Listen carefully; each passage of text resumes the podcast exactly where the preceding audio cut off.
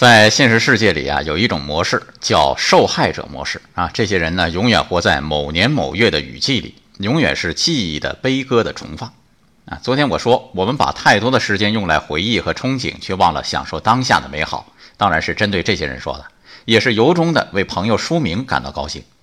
我说这句话时，一帮朋友正聚在一起为他庆祝生日。这个生日是几个有心人准备的，事先没几个人知道，可以说是意外惊喜。这真是美好。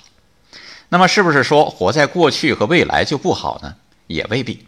大家伙纷纷通过后台表达看法啊，有的说因为当下不美好，所以才回忆和憧憬啊；有的说回忆才是甜美。我承认他们说的也没错。